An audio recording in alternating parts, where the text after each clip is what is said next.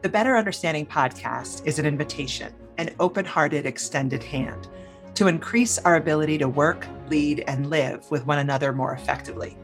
The premise and philosophy of the podcast is that it all begins with understanding ourselves and understanding others. In season one, and with some of the most successful experts and leaders of diversity and inclusion efforts in the world, we explored what it means to lead inclusively. In season two, we are bringing to life our Wall Street Journal best-selling book, Arrive and Thrive, via powerful stories, earned wisdom, and lessons learned from some of the world's preeminent leaders and thrivers. Join me, Susan MacKenty Brady, as we explore how to arrive and thrive. I'd like to welcome Sally Helgesen to the Better Understanding podcast. Sally is an internationally best-selling author, speaker, leadership coach, She's been named by the Thinkers 50 as one of the world's top 20 coaches and ranked number six among the world's thought leaders by global gurus. Sally's most recent book, How Women Rise, co authored with legendary executive coach Marshall Goldsmith, examines the behaviors most likely to get in the way of successful women. It became the top seller in its field within a week of publication, and rights have been sold in 18 languages. Previous books include The Female Advantage Women's Way, uh, Ways of Leadership, hailed as the classic in its field and continuously in print since 1990. And The Female Vision, Women's Real Power at Work, which explores how women's strategic insights can strengthen their careers. The Web of Inclusion, a new architecture for building great organizations, was cited in the Wall Street Journal as one of the best books on leadership of all time and is credited with bringing the language of inclusion into business. To say that Sally's work has inspired my own would be an understatement. I called Sally the godmother of women's leadership, and then asked if it was okay that I said that. And she said, well, it's okay. Uh, she is the authority. She can be credited with making a case for what is in store for organizational leadership with more women rising into positions of power and why everyone needs to see this as a really great thing. Women, especially. My co authors and I interviewed Sally for Arrive and Thrive, and she could easily speak to any one of the seven practices for navigating leadership we chose to feature her in the chapter about inspiring a bold vision. We are lucky to have Sally with us today. Sally, welcome to the Better Understanding podcast. And thank you so much for taking the time to be with us. Thank you so much, Susan. It's really a pleasure to be here. And I do want to say I loved it when you called me the godmother the godmother of women's leadership. I mean, it's better than the grandmother, but I love being the godmother in that. The godmother is kind of even cooler, right? So I just have to dive right in. You know, as I was thinking about talking about you over the last few days, it occurred to me the span of your career on in this specialty area is so rich. How has your thinking changed since your seminal work, The Female Advantage? Yeah, The Female Advantage was published in 1990. And I'm proud to say it was the first book that looked at what women had to contribute as leaders rather than how they needed to change and adapt. And I think that's why it had the kind of influence that was able to kick off this now almost 35 year career in women's leadership and inclusive leadership. And what the, I'd say the three things that I have noticed that have changed the most in terms of women's leadership are first of all, women have a lot more confidence than they did before and more are more likely to think that they have a shot at being leaders and to want to prepare themselves to be that. Secondly, women have, I would say, greater solidarity with one another, much greater solidarity with one another than they did Certainly, when I started my work, there was this sort of queen bee syndrome where the woman who was in the most senior position didn't share. I experienced this firsthand because I was often in the position with clients, they were asking me to get some support from senior women for a women's initiative that was usually in its beginning phase. And it was hard to get that support from senior women. You know, you'd hear things like, I don't want to be seen as a woman. I want to be seen as a leader. So that that has pretty much melted away, and there's much greater solidarity, much more interest in seeing among senior women in bringing other women along. And the third uh, thing that is, uh, I think, a manifestation of both the confidence and solidarity is that women are much more comfortable and active in engaging men as allies and having them learning from them, eliciting their support for what they are trying to achieve and contribute. So those things have been big changes in terms of women. And I do think also just the, the last thing that it's underappreciated how much women have changed the ways in which we perceive excellence in leadership. Tell us a little bit about that. Yeah. Yeah, yeah it's um it's been interesting. You know, we hear, I mean, I do work with the military services. They talk about empathy, the whole idea of servant leadership, the whole notion of the leader as the coach, the emphasis for leaders on listening, on skilled listening, on active listening, the need for leaders to get more comfortable communicating across a chain of command, not just hierarchically sending orders down, but engaging people at different levels. The fact that both men and women are much more comfortable now talking about their personal or domestic lives and bringing that with them, that they see that as part of who they are. And so all those things were all those characteristics of excellent leadership. And I'm not saying all leaders fall into this. We've seen some pretty bad ones, especially recently. But excellence in leadership is much more reflective of the kind of gifts and contributions that women brought to organizations and female skills that had been pretty much suppressed in the industrial workplace. So watching that evolution has been really uh, thrilling to me. How do you differentiate between female skills and feminine traits? And do you find the language tricky for those who identify as men? Man.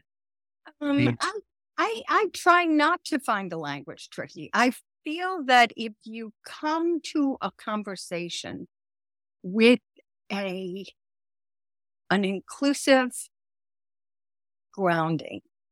That is the assumption, you're making an assumption of goodwill among other people. That if you come to the conversation that way, you don't have to police your language so tightly. Uh, I think we do a lot of that in organizations, certainly do a lot of it in universities and it can inhibit people from building strong relationships. I don't know how to talk to a man at that level. You know, should I say this to a woman? We we get into a lot of that. Obviously, there are things that are off limits, but I think that the important thing is coming with an attitude of openness and goodwill. And what can I learn from you? And here's what I've been thinking. How does this resonate with your experience rather than well, the five traits of women leaders are X, Y, and Z. You know, this is what I, in my experience, women have brought this into the workplace. Does this resonate with what you see? In that way, you don't have to get so involved in the weeds of, you know, what language is the language we're using this month. Okay. So I'm going to challenge you here just because I think that we've made it harder than necessary for men in power to come into the conversation safely. In fact, I just heard recently that men are now much less likely to go towards a women's leadership effort, formal or informal, since hashtag Me Too. And I was so disturbed by that, but I also understood like, so what resonated was risk. And when there is a pre- prevalence of risk, goodwill is sabotaged. Like my gesture of coming towards you to support you might be seen as I'm hitting on you or I'm being inappropriate. And so there's real fear. I'd love your perspective. I will tell you, I had the opportunity to meet Gloria Steinem and do a talking circle at her home this summer. And my question for her was the most frequent question I get from groups of women is, What do we do about the men? And it always surprises me because I think, well, gosh, Uh, the men, if the men would sit around and talk about what are we going to do about including these women, that would be a good thing. And she said, you know, she said, we got to invite them in. And I totally agree with that. And then I think it's how, right? It's how, because we, there are appropriate boundaries and repercussions if they're crossed, right? That's certainly changed in your career, right? exactly. yeah. So, so for men who might be listening to our podcast, who the back of their mind, they're saying, "Oh, Sally, goodwill, come on," you know. I, I I agree with you that the and I don't see this so much anymore, but in the most inflamed period at the beginning of hashtag Me Too, I heard, I certainly read in the press, and I did hear uh, in organizations men being reluctant to say sit in on a women's initiative, a women's meeting, offering coaching, offering mentoring. I did hear that. In my observation, when I was hearing it, I would ask more questions from the men. And often I found that they actually weren't that interested anyway, and they were grabbing this as a kind of an excuse. In again, I can only speak from my experience. I'm not a data researcher, but what I see is that more and more and more men are part of the women's programs that I do. They seem to be more comfortable participating, sitting in, listening, asking questions. And this works well if they demonstrate a desire to learn. And I think that's what really works. Let me give you an example. You know, I've written a new book. It's coming out February 28th, Rising Together. And it's very much about this subject how we can bridge divides and create a more inclusive workplace. So I'm dealing really specifically both with some of the triggers that can get in the way of building these kinds of relationships across divides, gender, but also racial, ethnic, age, sexual orientation. So those triggers, and then also what are some inclusive behaviors that enable us specifically to, to demonstrate goodwill. And this book was kicked off by a circumstance very much like the one you're describing. I was doing a program at the Construction Super Conference in Las Vegas. Huge event. Took out both Wynn hotels there. You're familiar with them. So it was enormous. And I was doing a breakout on women's leadership. So I go in to Vegas. I am assuming that my breakout is going to be 100, 150 women who are struggling in the construction sector. I get to the room, there are about 400 people, and I'd say 65% of them were men. And I was so floored. Wow. Yeah. All these men. So, of course, what I was going to deliver was kind of obsolete because it was an exhortation to women. So I had to tap dance a little. So I started and I said, first of all, I I have often, you know, more and more men are in programs, women's leadership programs I do, but I've never had anything like this percentage. I'd like to hear from a couple of you why you came, what inspired you to come, and what would be helpful to you. And this one guy stood up, I remember he was a construction site manager type, and he said, You know, look, please don't waste our time telling us why it is important that we get better at engaging and retaining and developing the talents of women. We understand it. excuse me, it is absolutely necessary for the survival of our businesses. Please don't tell us why. What we need to understand is how do we do that? How do we how do we demonstrate that goodwill? How do we meet them where they are? We don't have a clue. And that's when I decided on the spot that I was going to write this book because I wanted to answer that question. Mm. So, what I see is being able to proactively address certain triggers. When you talk about the trigger of attraction, the trigger of humor, when is humor appropriate? What kind of humor is appropriate? Uh, our standards of humor have changed dramatically over the years. Asking what, what works, trying something over again. I've got an example in the book that I sat in um, with a male leader who came into a very mixed group that he was leading. And he started off with a kind of a joke comment about a female employee who had left the company abruptly and was not present. And it, it landed, as they used to say, like a lead balloon. Uh, there was kind of no response. And he to realized it. And I've seen that kind of situation. He was the, you know, he was the big cheese. I've seen that kind of situation where you go, well, you guys don't have a sense of humor. What he did was he said, I'm sorry, I'm going to try this again. Walked out of the room, recalibrated, walked back into the room and said, Good morning. It's so good to see you all. Let's get the elephant out of the room right now and acknowledge that Mary has left us. Uh, there, I know that some of you may be feeling some active feelings about Mary, about Mary leaving us. Uh, there might be anger, there might be resentment. You might feel that she was treated unfairly. Let's take the first 10 minutes here and talk about that, and then we can move on. It was so beautiful. It worked so well. It was, he was able to recalibrate. He didn't dig in. He wasn't accusatory, which can happen. And it was a really beautiful moment. So I think that, that one of the things with getting overly sensitized to triggers is that in that environment, we make it hard for something like that to happen. It's like that guy is a sexist pig. You know, he says one thing, he actually acts this way. Did you hear what he said? That was outrageous. Someone needs to report him, etc.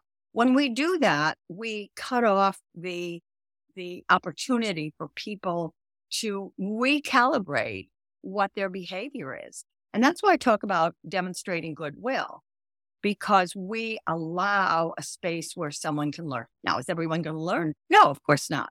Have I been in a situation where someone did that kind of thing and they just doubled down on it and, you know, going on and on? Well, you don't think that's funny? How about this? You know, trying to be the entertainer. So I think the key word is curiosity and imagination, really. That's how we build empathy. We build empathy by being curious. I wonder why that person said. Yeah. Rather than, I can't believe that person said that. And then we, we, in our imagination, we think about the kind of circumstances that would have led to that. And that's a better way to come at this whole thing. You know, it's funny that you say curiosity. I've written a lot about curiosity, and I realize one of the great contributions in our time over the past five years has been the rise of Adam Grant's work in the the non loaded topic of just rethinking your thinking. And it's almost a prerequisite to navigating any difficult conversation. So I'm seeing like the collision also of just basic human conflict avoidance.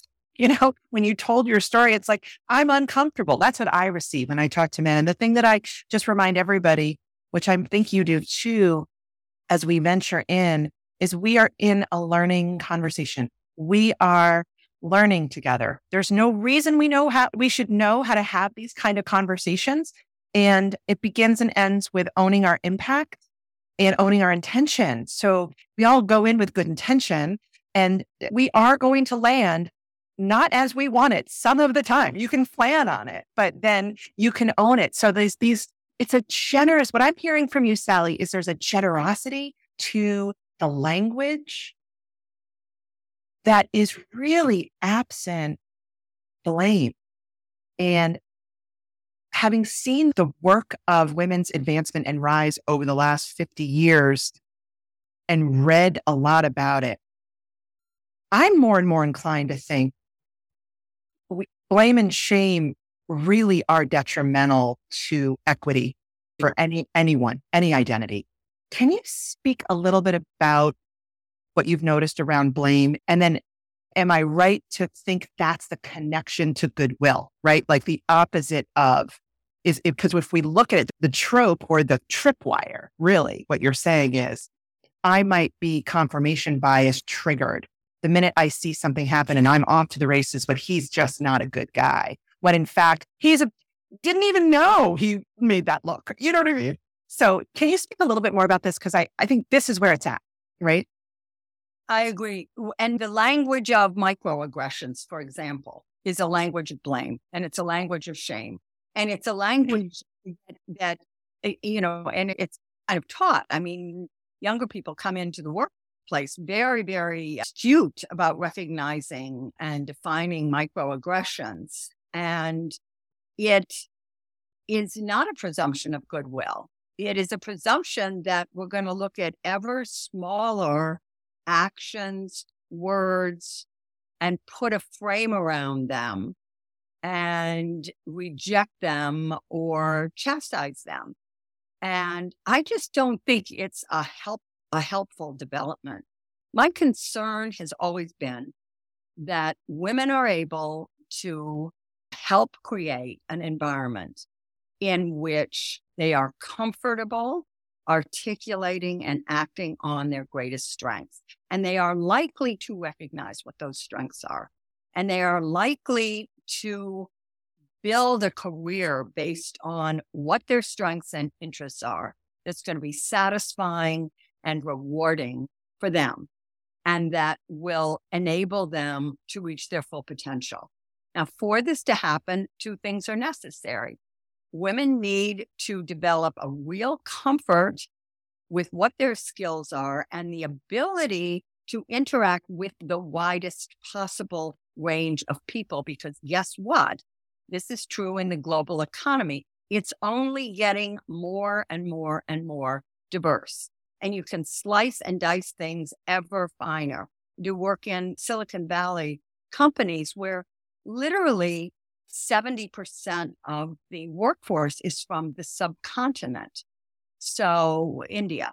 And so a lot of the the caste system issues in India have become live there. So this is the world we're part of. And this is not just true. This is true in any organization that touches on the global economy. So we have to get better at this. And the search for how people might be stepping on someone's toes somewhere and someone might take offense at this, that, or the other. It's just not a helpful conversation to have. And I believe that it distracts women's focus from what's positive, and that is, I have this to contribute. I need to learn to articulate this in the strongest and clearest way. I need to get known for what I have to contribute and cultivate the visibility and the broad range of relationships that will enable me to cultivate that visibility. And that's where I need to put my attention. Um, and then, and men can come into that conversation with the idea this is this is good. There are interesting ways that i think i could be of service in helping this woman develop. I wonder if she could be of service in helping me on x. So this is how I think that, that where I see this working well in organizations, this is how it is. We're kind of, I don't want to say loosen our expectations, but we're comfortable enough in our own skin that we are not constantly on the lookout for differences, for infractions, for microaggressions, for hidden biases, etc and can just go into a situation saying, as you say, you know, what can I learn from this? How can I get more skilled at doing this? Oh, here's a new situation. This person's got a lot of concerns. Um, uh, how can I meet those? And how can we work effectively together? So I think it's time to inject a strong note of not just positivity here, but recognition that this is a fantastic opportunity. Love the point of view you have there is a sea change in the re narrative that is coming from a place of honoring and strength as opposed to looking for what's wrong. I'm very, very appreciative of, and people are still confused and scared, right? What, Sally, what's surprising to you? Has there been anything like, oh my gosh, I really thought this was going to happen, but this happened instead? Any trends you're seeing that our listeners can hear from you, just your perspective of the several decade run that you've had working to bridge this gender divide? Uh, yes, I would say that it has been surprising to me how enthusiastic many, certainly not all men are in terms of supporting women. It has been fascinating to me to over, you know, I've been at this 35 years and men apply a lot of this very directly to their daughters. I want to create, this is something I hear all the time. I want to create, help create a team a workplace, a division here that would be the kind of place that I would want my daughter to work. And I believe that that's a strong motivation. And I think that's played a fantastic role. And that's been somewhat uh, surprising to me, the impact that has had. Um, I hear it also, you know, men listen to the kinds of situations that their wives have had to contend with, and they take that seriously.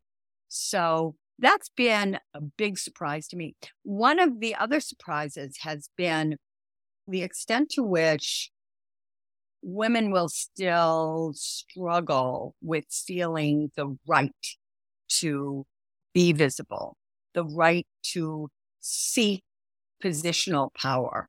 I remember having a conversation a number of years ago with a psychiatrist on the Upper East Side who worked with a lot of women who were, you know, I mean, she charged an arm and a leg, and a lot of her clients were very senior women in law firms or investment banking. And she talked about how many of them came in almost on the first day and said, I want you to know that I'm not really ambitious. And she found it curious because any of us who've ever worked in a an investment bank on Wall Street or a New York uh, top 10 law firm knows you got to be ambitious to get anywhere. And these women were partners. So Eh, they were uncomfortable claiming their own ambition. And I think that has surprised me. The other thing that has surprised and disappointed me, I have to say, is how when female politicians are out there who are not horrible people, and some of them are obviously very clearly, how women are often remain quite critical of them. They're their biggest supporters, but you hear a lot of criticism. We're all human beings all of us are human beings. We're all frail. We're all fragile. We're all just trying to get along. Yeah. We're all just trying to build a place for ourselves and find a way to represent our talents. And I do think women can still, we, we're done with the queen bee thing. That's a legacy of the past generally. But we're still, we still can be pretty hypercritical of other women who are in high visibility positions. I don't think it serves them. I don't think it serves us. I don't think it serves men you know, it goes back to what you said about solidarity. I agree. I don't see the queen bee phenomenon nearly as much. What I do see is surprise that there's one of the greatest byproducts of doing work with women only groups for women's leadership efforts is like mind blowing connections these women make with each other and think, oh my heavens, I have a whole new network, right? So and then the solidarity began. I can actually sponsor and support you and talk positively behind your back, even though you're in a different department, right? So we haven't discovered our full power to just support each other. That's not an against anyone. It's a for each other kind of stance, which is, I think, really exciting. I want to switch gears a little bit and just t- bring us into the context of our time. I've been referring to now as peri pandemic because boy, it's not post. We're in it. I don't know if this is our new normal. The future is hybrid. We're starting to see stress, mental health. None of this is seemingly going away. And I'm wondering if you could talk a little bit about trends you're seeing emerge in our semi post pandemic, peri pandemic working reality and how leaders at all levels can thoughtfully engage in this context, particularly to ensure that we don't lose momentum with the advancement of women in leadership? I don't necessarily see us losing momentum. There certainly have been particular challenges for women in in the early pandemic era when children were home from school, and we're not going back there. don't see more for than a couple weeks at a time right. as new viruses emerge. And I do think your language of peri-pandemic is is good language because we we don't really know how this is evolving. New, I, I was diagnosed uh, a couple weeks ago with the RSV virus that's uh, around, and my doctor described it as COVID adjacent. So I said, "What does that mean?" I don't know. Just they they mean it's somehow associated with COVID, but it's not COVID. And it's you know you don't have COVID, but you have something that's a little COVID like. So we're in that phase, and I think peri-pandemic is a good one. Uh, my feeling from the start was that this move to more hybrid work would be ultimately very good for women, would serve women well once we got the issue of kids being back to school. Yeah. Yeah. I have worked with so many companies. And I remember right before the pandemic, I was doing, a, I was slated to do an in person, which of course was canceled with a very large energy company that's based in the South. And when I was talking to the head of HR, she said, you know, we have a terrible hiring problem because we're so strict about our policies about being in the office. I was working with a wonderful insurance company in New England, and they were saying, you know, our issue is that we get a lot of snow and we can't give enough snow days to our people to cover all the times when the kids are staying home at school. And we're getting women who don't want to work here because they're looking at our policies there. So there was an attrition that was happening already because of some of these very strict rules about being in the office that no fixable. Yeah, that technologically were pretty obsolete. And I remember reading early in the pandemic an interview with the head of Tata, uh, which is an India and UK based multi manufacturer. And he was saying that their plan what, before the pandemic had been looking at a future. He said we were considering 20 years when 70% of the workforce would be virtual as the technology evolved to support that. And he was saying this just accelerated a trend that was already underway and already mm-hmm. happening. And I think that, you know, in the same way, early in our conversation, I said that I felt that women were a major and often under-acknowledged factor in how we have come to redefine excellence as being a listener, as being a coach, as being empathic, non-hierarchical, inclusive, inclusive. Let's call it what it is. Uh, I think women have redefined that, but I think women have also played a role in pushing toward a hybrid workplace the pandemic and its associated effects have accelerated that. They did it in a way that was quite challenging to deal with the first 18 months or so.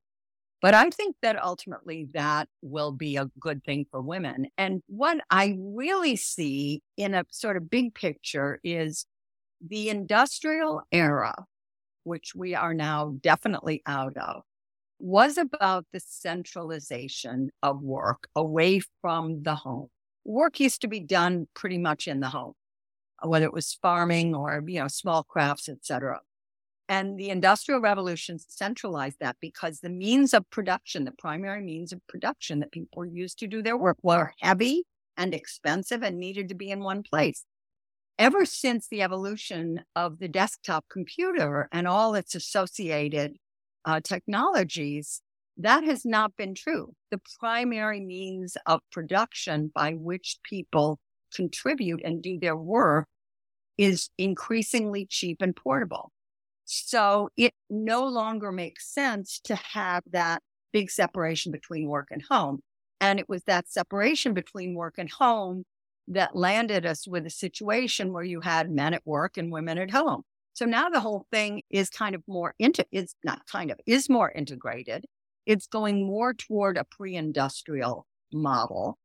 And I believe that is a positive evolution for women. And it's a positive evolution ultimately for families as well. Well, that brings up the notion of thriving, which is something, of course, I've been thinking a lot about. I just want to go personal here, Sally. What's come clear to you about thriving over the course of your career and how did this clarity come about? Because I think the notion that we are returning to a pre industrial era both creates amazing opportunity for how I define myself as a partner, mother, dog mom, friend, daughter, sister, leader, employee, employer. And it also invites some of those age old issues of doing too much and perfectionism and wanting to make sure it all works. And I think that we're, if there's ever a moment in time, I want to encourage women to not to leave themselves behind in anything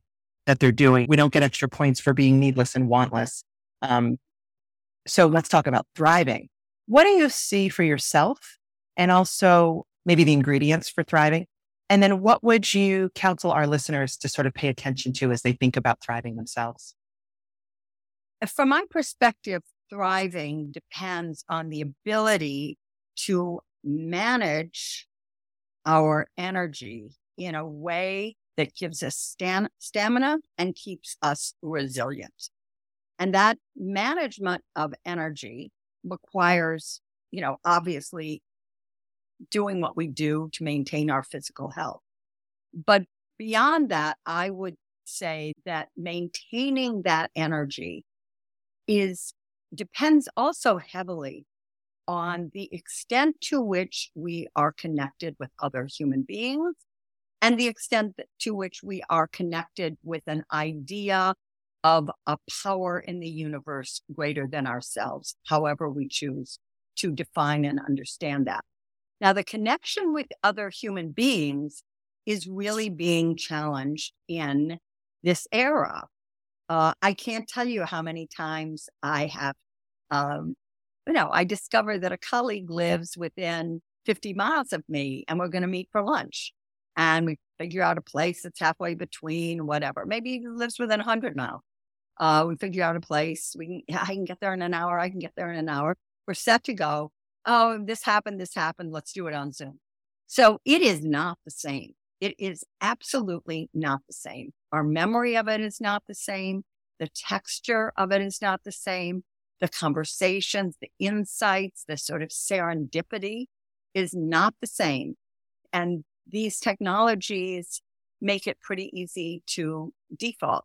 The other thing, uh, and I think this particularly applies to the United States, is we have developed an infrastructure of living that makes it hard to connect. Uh, my husband's sister and I were in Spain for a month in November. And we were in small towns that were, or small cities, I should say, that were up in the mountains and fairly remote. And over and over, what struck me is you'd go out six o'clock in the evening. The mm. streets were full. There were young people. There were working mothers, there were babies, there were grandparents, there were old, there was every age. People were just out. They were having coffee, they were taking a walk, they were meeting friends, they were having a drink, but they were out. I live in a small, well, it's more of a small town in the Hudson Valley. And if you go into town at night, nobody's there. It's empty. Um, you know, some people go into the village to have lunch, but we don't, we have an infrastructure that makes it hard for people to connect. So my concerns uh, with thriving have to do with at this point, we don't have the default that I saw in Spain of being able to connect on a human level with a wide range of other people just by walking out our door. Sure. We have to make a larger effort for that. And we also, I think, need to think about as we're planning our life, you know, how am I going to develop the support that will give me resilience and enable me to connect fairly easily without a lot of logistics and planning with other human beings in person on a daily basis. So I think those to me are the big issues around thriving. And uh, it's certainly not just where I live. I mean, I see it in California, I see it in Texas, I see it not in DC. I certainly see it in New York now, where all the storefronts seem to be closed. But uh, San Francisco looks like a ghost town. But you know, we are more and more living in isolated silos, and I don't think that is going to support us in, in our efforts to create the energy we need to thrive. Right. I am so glad you brought up the concept of connection because I think where it used to be available to us more more organically, it's not. And I think for certain the pandemic sort of pushed a pause on that for us in a meaningful way. Having said that, I am guilty of doing. I really was uh, looking forward to having dinner with an old friend and it was pouring down the rain and I know she has a small child and I was really fatigued and I said, "Can we just have a virtual sip on Zoom and connect. And she was like, sure. It felt like a self loving thing to do. And I know the sacrifice, right, of not being in that kind of connecting place.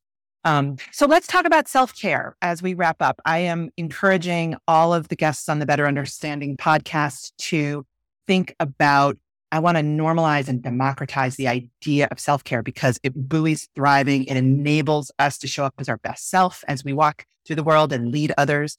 And I think hearing how different people practice self care, whatever that means, could be related to one of the practices in our book, or maybe some of your practices in your books, or a general well being practice.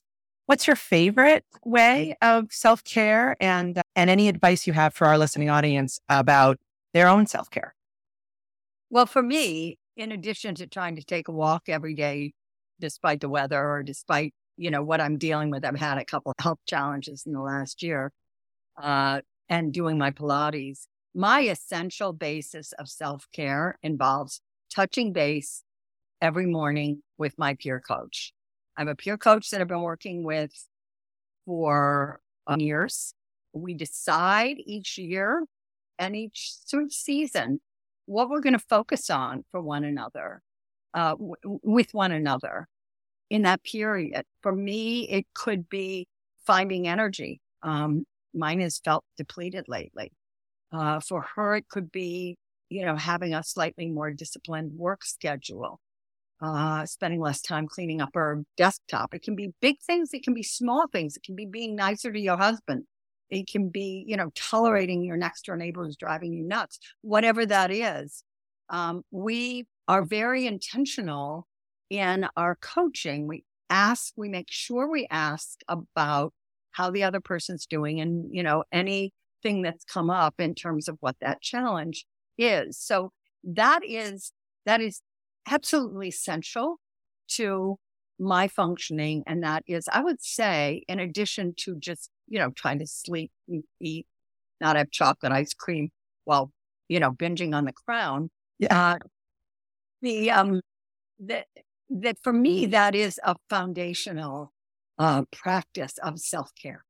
You know what I love about you saying, as you're the first person to talk about peer coach, um, and even a daily peer coach, I think in this shrinking sort of less connection, more, you have to take more, it takes more to connect, right? world, I think we're relying on our partners and our spouses more and more, or the default of who we live with has to meet all of these needs. And I actually think it's very loving and relationally healthy to spread the love of support around among friendships and peer coaches and mentors and sponsors.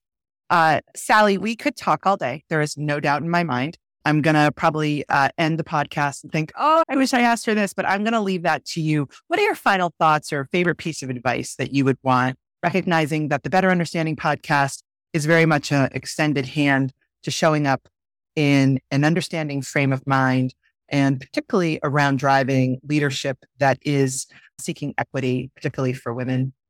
Final thoughts for any of our listeners?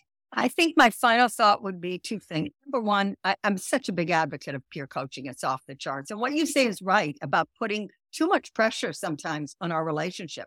My husband doesn't necessarily, at the end of the day, want to get into long discussion about, you know, every uh, interior thing that's going on with me. It's not what he had in mind.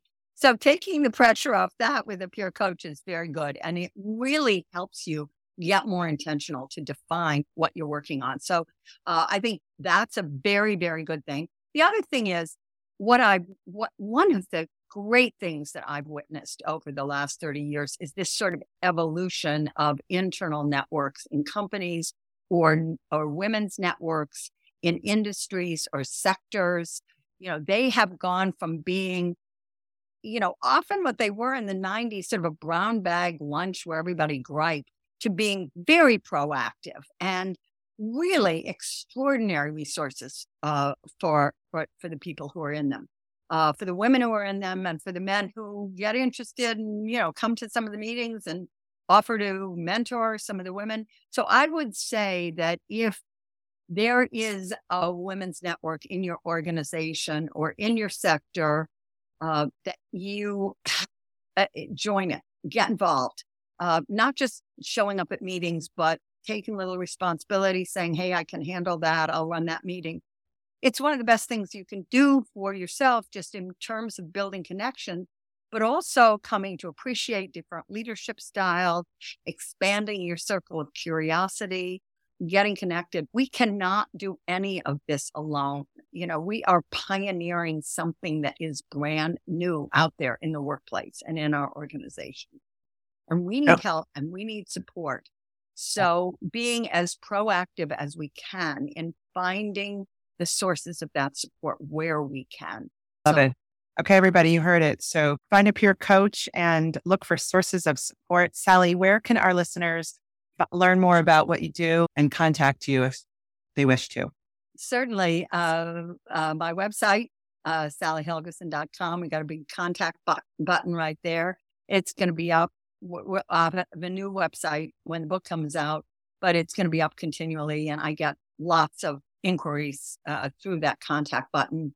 I'm on LinkedIn, and for now, I'm staying on Twitter. we'll see how that okay. All right.